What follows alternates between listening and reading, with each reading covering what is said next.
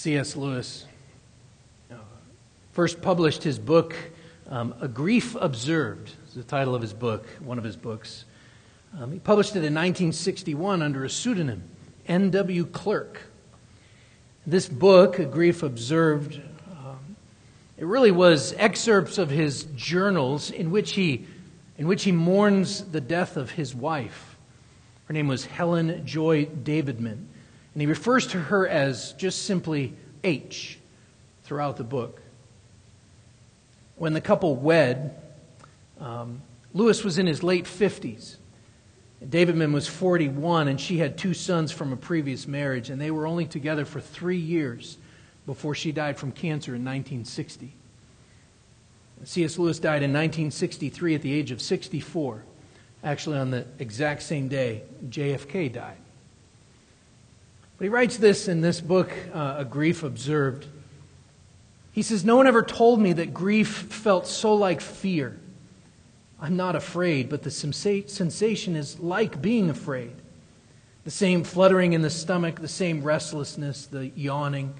I keep on swallowing. At other times, it feels like being mildly drunk or concussed. There's a sort of invisible blanket between the world and me. I find it hard to take in what anyone says, or perhaps hard to want to take it in. It's so uninteresting.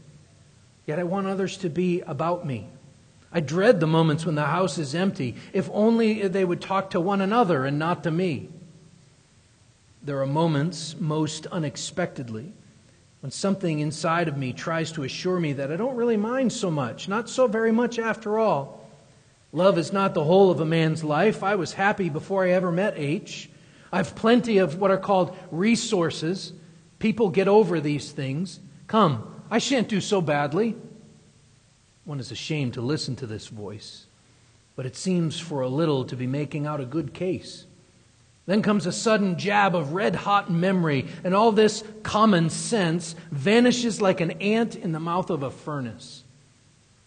On the rebound, one passes into tears and pathos, maudlin tears I almost prefer the moments of agony.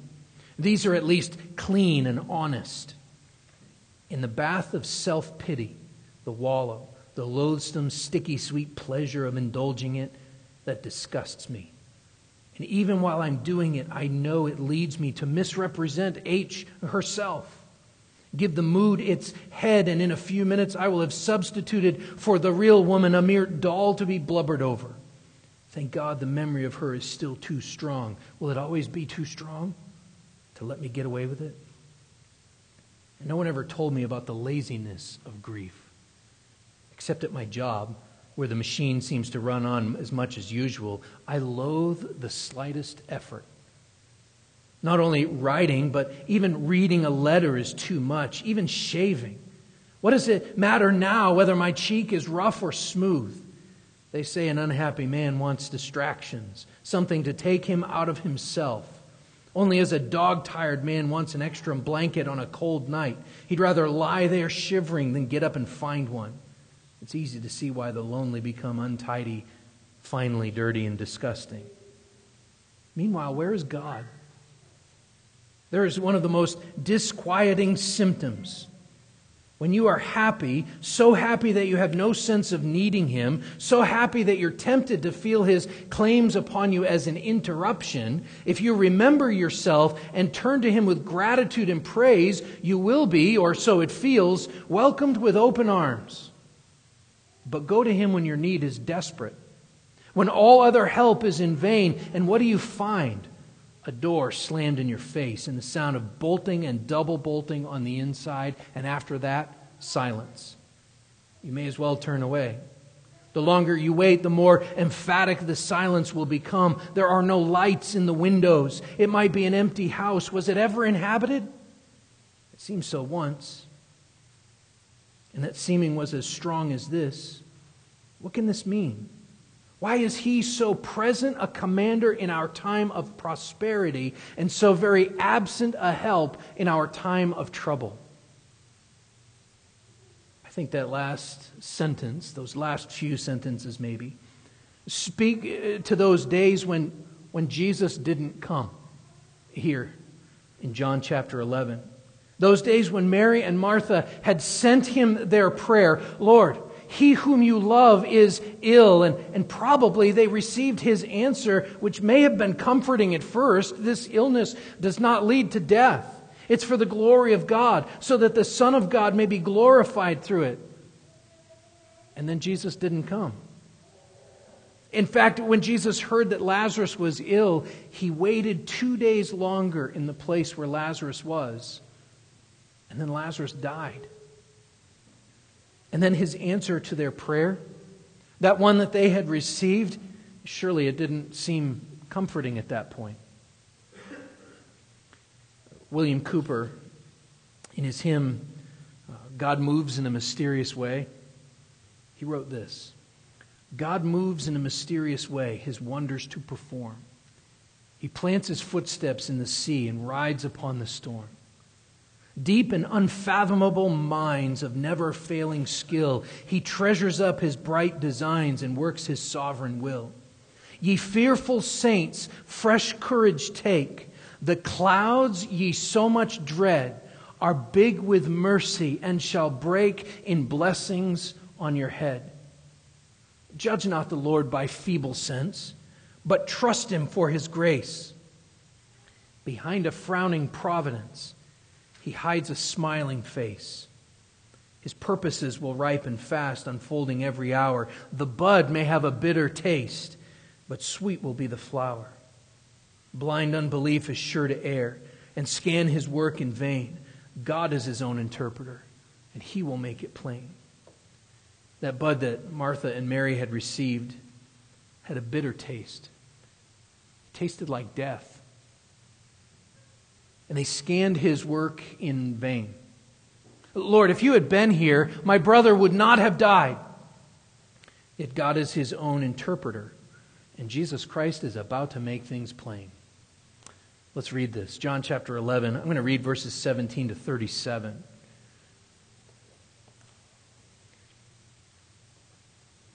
John 11, beginning in verse 17. Now, when Jesus came, he found that Lazarus had already been in the tomb four days.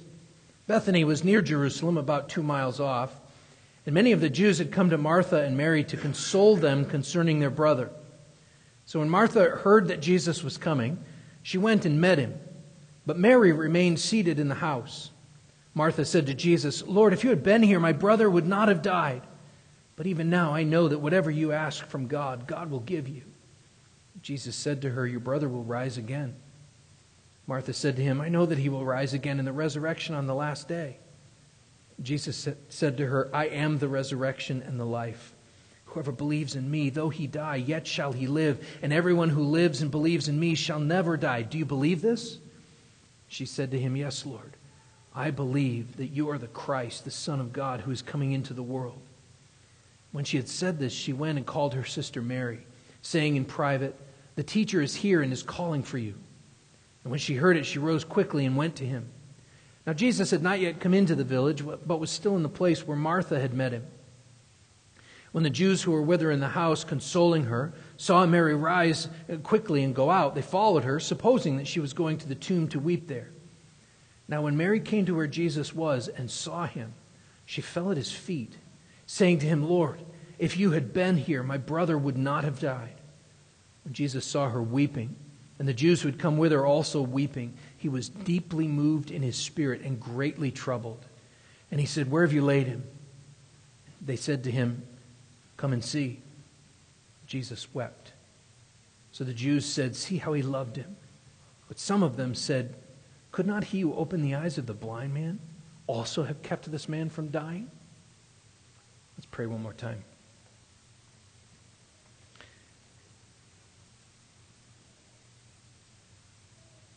Lord, we are, um, we are in need of Christ. Help us to see him, to hear uh, of him here, to understand, and to be made like him. Give us ears to hear. We pray in Jesus' name. So here's the question What grieves God? When God looks out at his creation, which when when completed on the sixth day, he looked at his creation and called it very good. What does he now see when he looks upon this creation that grieves him? Well, in Genesis chapter 6, verses 5 and 6, it says it like this The Lord saw that the wickedness of man was great in the earth, and that every intention of the thoughts of his heart was only evil continually. And the Lord regretted that he had made man on the earth, and it grieved him to his heart. Later, the, the psalmist, in recounting God's, God's gracious work for his people and their response to him, he wrote this in Psalm 78, verse 40 How often they rebelled against him in the wilderness and grieved him in the desert. They tested God again and again and provoked the Holy One of Israel. We see this in Jesus himself as well. Um, in Mark's gospel, Mark tells of a specific moment of Jesus being grieved. In Mark chapter 3, just listen to the first six verses. Mark uh, 3, 1 through 6, he entered into the synagogue, and a man was there with a withered hand. And they watched Jesus to see whether he would heal him on the Sabbath, so that they might accuse him. And he said to the man with the withered hand, Come here. And he said to him, Is it lawful on the Sabbath to do good or to do harm, to save a life or to kill? But they were silent. And he looked around at them with anger grieved at their hardness of heart. And he said to the man, Stretch out your hand. And he stretched it out, and his hand was restored. And the Pharisees went out and immediately held counsel with the Herodians against him how to destroy him. He saw the crowd, he saw the man, and he asked them, he looked around at them in anger, grieved at their hardness of heart. Our God is grieved at sin. He's grieved at what sin in the, in the heart of man, evil intentions and rebellion, he's grieved at what it has done. He's grieved at our hard heartedness. He's grieved at that all of this leads to death. And so he has provided a way of escape through Jesus Christ. Our greatest need is to know Christ. That man with a withered hand, his greatest need was not for healing. His greatest need was to know Jesus Christ. Lazarus' greatest need was to know Jesus Christ, to be made alive together with him, to be redeemed by Jesus Christ, and to be sealed with the Holy Spirit, who is the guarantee of our inheritance of salvation until we acquire possession of it when we are glorified with him. So look at this transition here between verses 27 and 28 of John 11. She said to him, Yes, Lord, I believe that you are the Christ, the Son of God, who is coming into the world. And when she said this, she went and called her sister Mary, saying in private, The teacher is here and is calling for you. Verse 27 is an explicit statement of faith, a, a confession of faith. And it's not the first confession in the Gospels. In fact, it's a it's actually a later confession. We're nearing the end of Jesus' earthly ministry here, and by the time we get to this scene in John 11. But back in the first chapter, in John chapter 1, one of the disciples, Nathanael, had made his confession, and, and Jesus, in response, actually pushed back a little bit. John chapter 1, I think it's verse 49, Nathanael answered him, Rabbi, you are the Son of God, you are the King of Israel. And Jesus answered him, Because I said to you, I saw you under a fig tree, do you believe? You're going to see greater things than these. And he said to him, Truly, truly, I say to you, you will see heaven open and the angels of God ascending and descending on the Son of Man. Jesus also responded to Peter's famous confession of Christ. In fact, Jesus blessed him and made, made three or maybe even four promises. Uh, Matthew chapter 16, Simon Peter replied, You are the Christ, the Son of the living God. And Jesus answered him, Blessed are you, Simon Bar Jonah, for flesh and blood has not revealed this to you, but my Father who is in heaven. And I tell you, you are Peter, and on this rock I will build my church, and the gates of hell shall not prevail against it. I will give you the keys to the kingdom of God, and whatever you bind on earth shall be bound in heaven, and whatever you loose on earth shall be loosed in heaven. He responded to his confession with promises. But here in John chapter 11, following Martha's confession, John, in narrating this, he quickly transitions the scene with no response at all from Jesus. We obviously don't know if more was said, but the confession is what the Holy Spirit wanted us to read, and no more discussion was necessary. Look at this again. She said to him, Yes, Lord, I believe that you are the Christ, the Son of God who is coming into the world. And when she had said this, she went and called her sister Mary. She said to her in private, The teacher is calling for you. Martha seems to have been sufficiently instructed in those previous passages, sufficiently comforted by Christ. And so now they turn their attention to Mary. And as Martha pulls her aside and whispers, uh, The teacher is here and is calling for you, the scene has a transition. Now, there had been a time in Martha's life where she wouldn't do this. She wouldn't have done this. In fact, in Luke chapter 10, verses 38 to 42, we read a, record of, of Martha attempting to pull Mary away from Christ, away from Jesus. And if you compare those verses with these, you can see the transformation in Martha's heart uh, through her actions. So listen to uh, Luke chapter 10. Uh, I'm just going to read these verses 38 to 42. Now, as they went on their way, Jesus entered a village and a woman named Martha welcomed him into her house.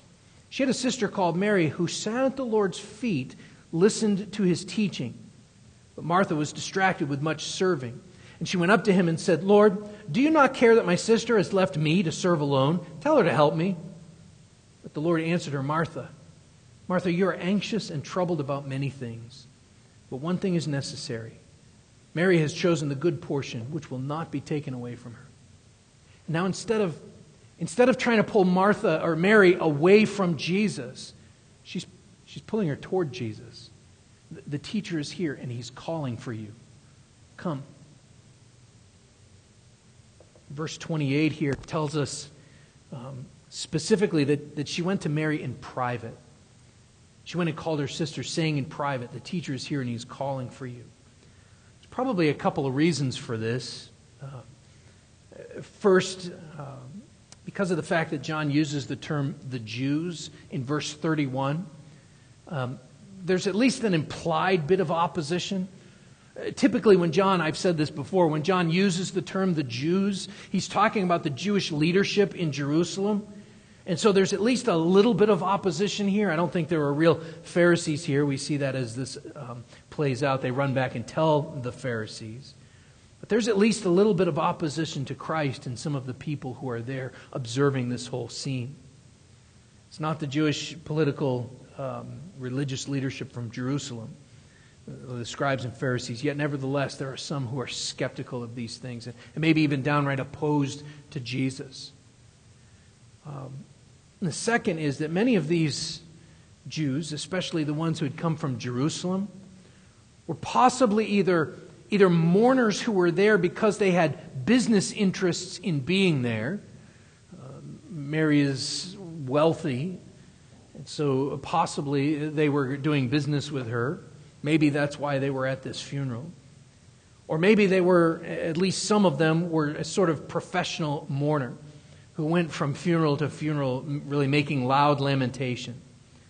And so while they may not have necessarily been, been paid to be there, whether Martha was, uh, the things that Martha was going to say to Mary uh, were none of their business. This was a private matter between sisters. And they were trying to protect even the whole funeral and what was happening. But maybe this is even more significant than we notice at first reading. Uh, Matthew Henry says this. He says, The saints are called into the fellowship of Jesus Christ by an invitation that is secret and distinguishing given to them and not to others. They have meat to eat that the world does not know of, joy that a stranger does not intermeddle with. So, at the risk of sort of hyper spiritualizing a, a normal request to speak with Mary in private, we need to acknowledge that this is, this is often how the saints are called. This is actually always how the saints are called into fellowship with Christ. Paul will write it out like this in, in Romans chapter 10. He says, For everyone who calls on the name of the Lord shall be or will be saved. How then will they call on him in whom they have not believed? How are they to believe in him of whom they have never heard? How are they to hear without someone preaching? How are they to preach unless they are sent, as it is written? How beautiful are the feet of those who preach the good news. Everyone who calls on the name of the Lord does so because someone tells them, but really what's behind it is that Jesus is secretly calling them, working in their heart. Maybe I should say, Jesus is calling them in the secret place of their heart calling them to himself. And do you remember Peter's first sermon in Acts chapter 2? When we get to the end of the sermon, his conclusion uh, is this Let all the house of Israel therefore know for certain that God has made him both Lord and Christ, this Jesus whom you crucified. Do you remember the response of the people? The very next line is Now, when they heard this, they were cut to the heart and they said to Peter and the rest of the apostles, Brothers, what shall we do? And Peter said to them, Repent and be baptized, every one of you, in the name of Jesus Christ for the forgiveness of your sins, and you will receive the gift of the Holy Spirit. For the promises for you and your children and all who are far off, everyone whom the Lord our God calls to himself.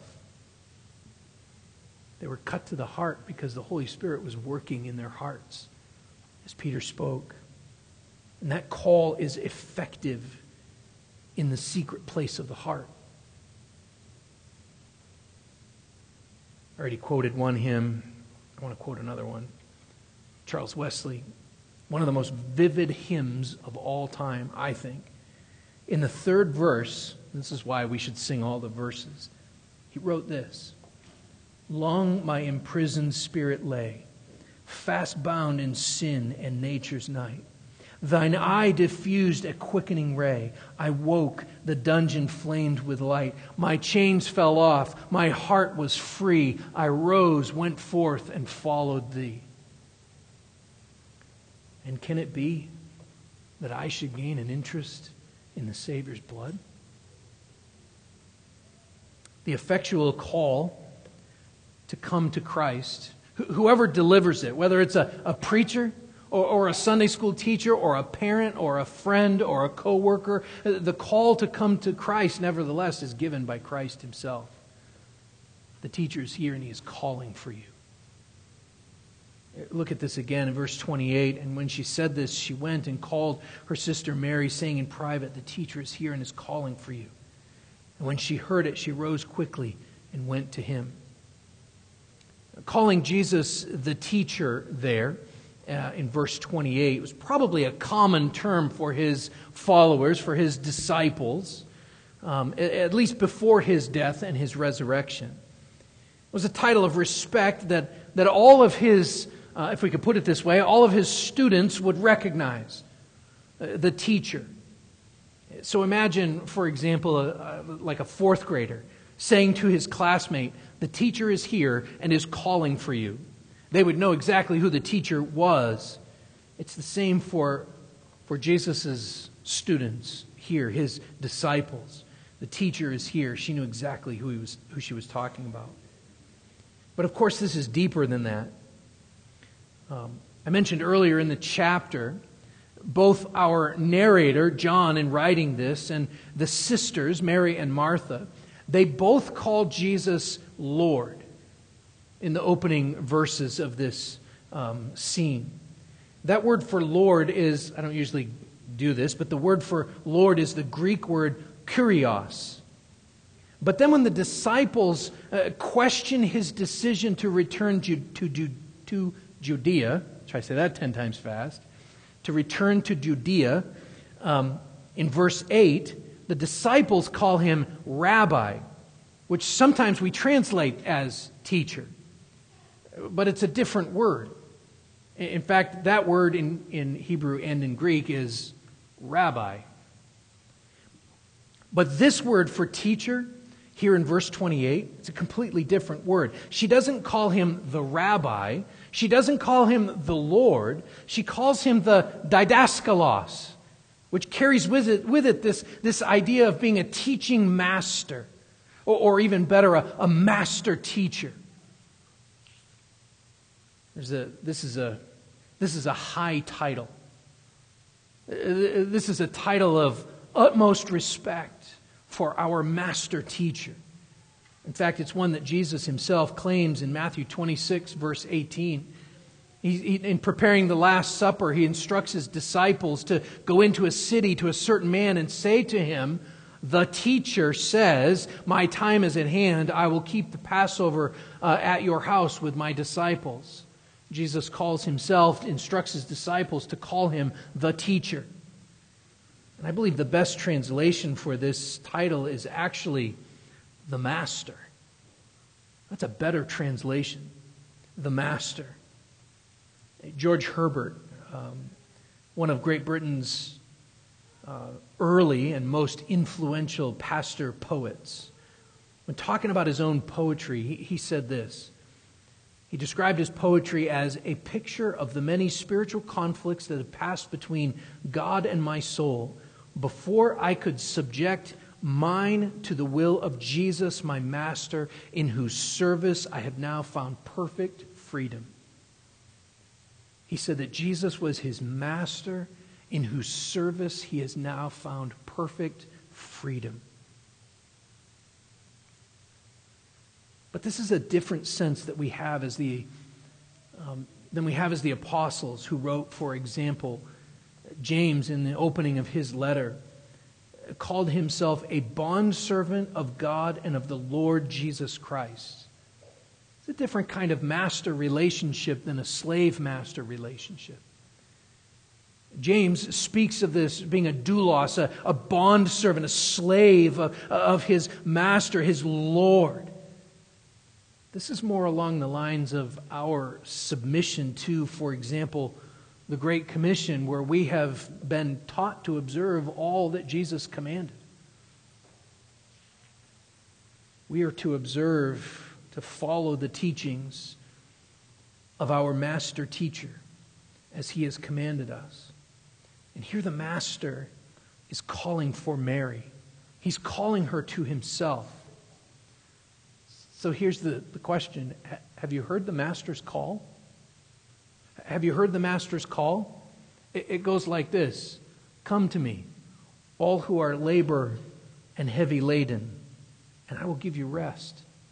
Take my yoke upon you and learn from me, for I'm gentle and lowly in heart, and you will find rest for your souls. For my yoke is easy and my burden is light.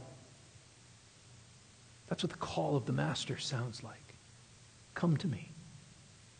Mary was weary she was heavy laden.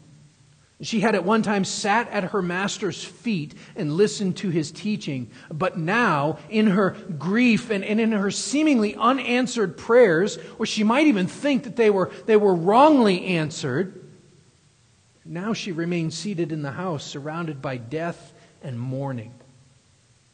The answer that she had heard from Christ is this illness will not lead to death. And Lazarus has been in the grave for four days you can be sure that she did not understand. And it's here, when all hope seems lost, that the Master calls. And when the Master calls, you go to him. When the Master calls, you go to him. Look again in verse 29. And when she heard it, she rose quickly and went to him. Jesus had not yet come into the village, but was still at the place where Martha had met him. And when the Jews who were with her in the house, consoling her, saw Mary rise quickly and go out, they followed her, supposing that she was going to the tomb to weep there. Remember the sister's prayer and the answer that Christ gave them Lord, he whom you love is ill. This illness does not lead to death, it is for the glory of God, so that the Son of God may be glorified through it. That answer doesn't make any sense to her at this point. But now she's going to get a full answer. Now she's going to be able to look him in the eyes and say, Lord, if you'd been here, my brother would not have died. Because the Master has come. The Master whom we have waited for and longed for is here, and he's calling for you. The Master has come. This was the proclamation of the angels. Fear not, for behold, I bring you good news of great joy that will be for all the people. For unto you is born this day in the city of David a Savior, who is Christ the Lord.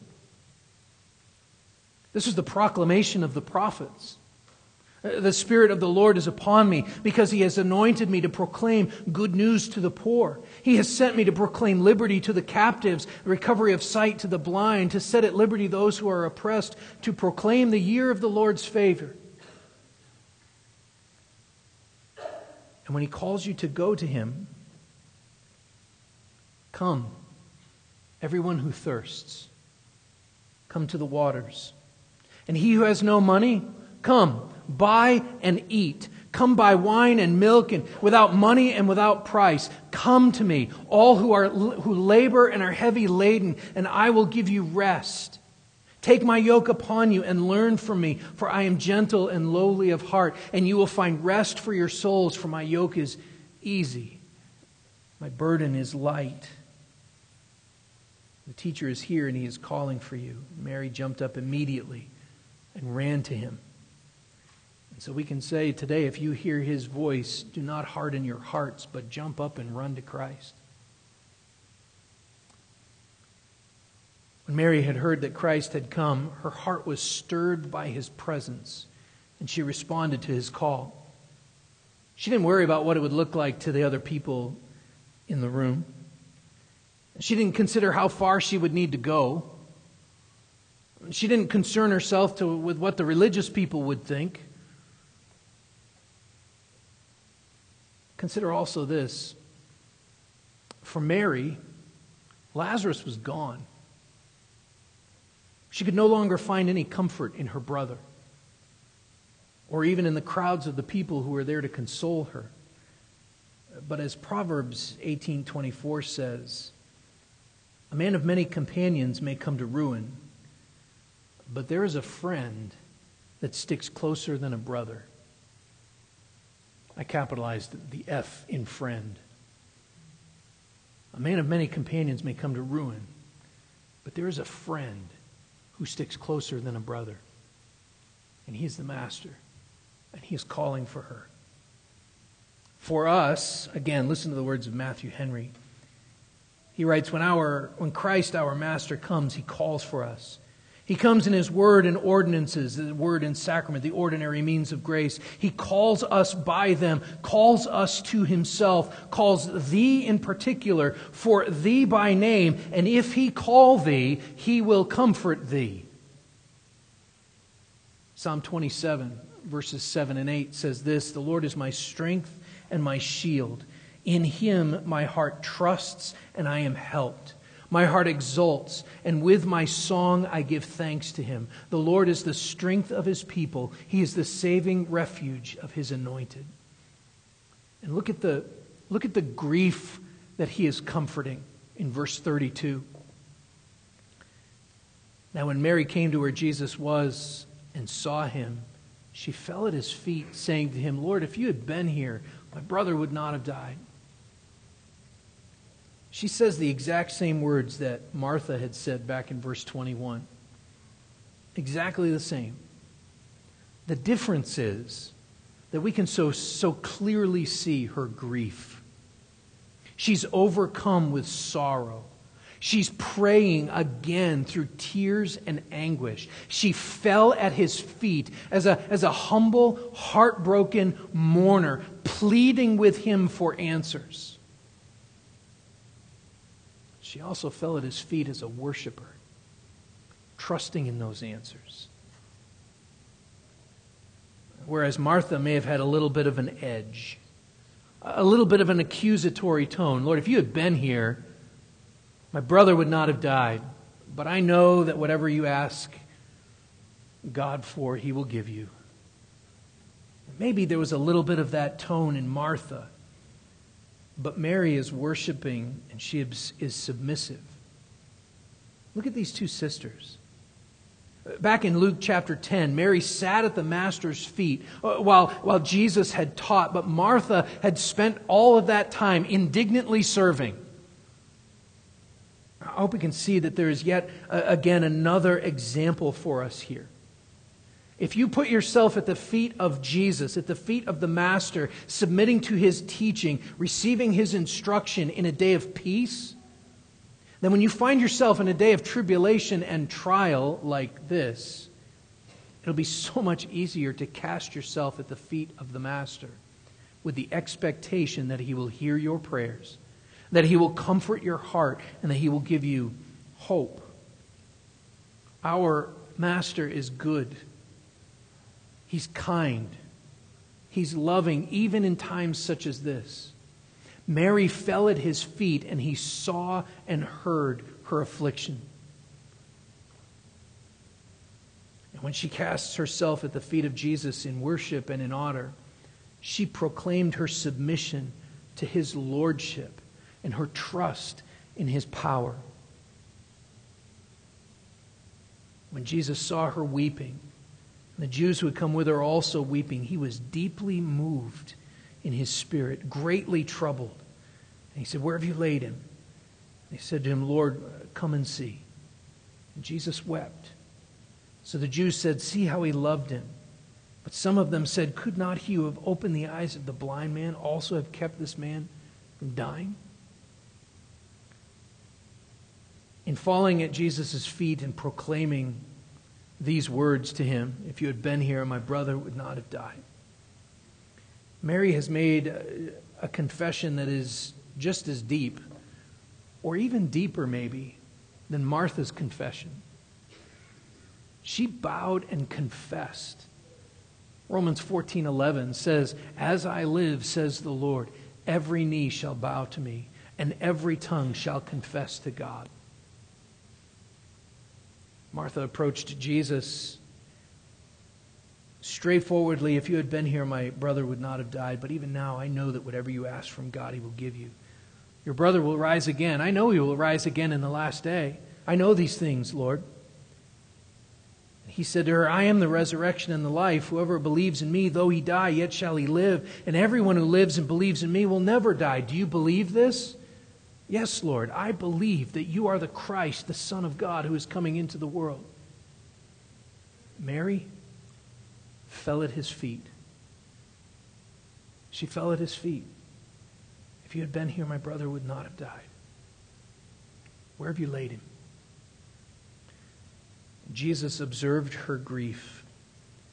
And he observed the grief of those with her.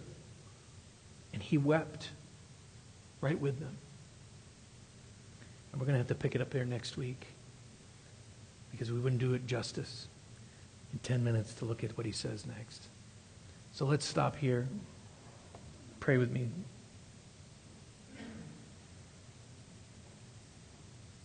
Father, as we uh, hear our Master's voice, it is our prayer that we would run to him, that we would run to him for comfort that we would run to Him in submission, gratitude, worship, for consoling and love. That we can cast all of our care upon this Savior who is in this scene weeping with Mary. Grieved over sin and death grieved over the effects that all of this has upon those whom he loves.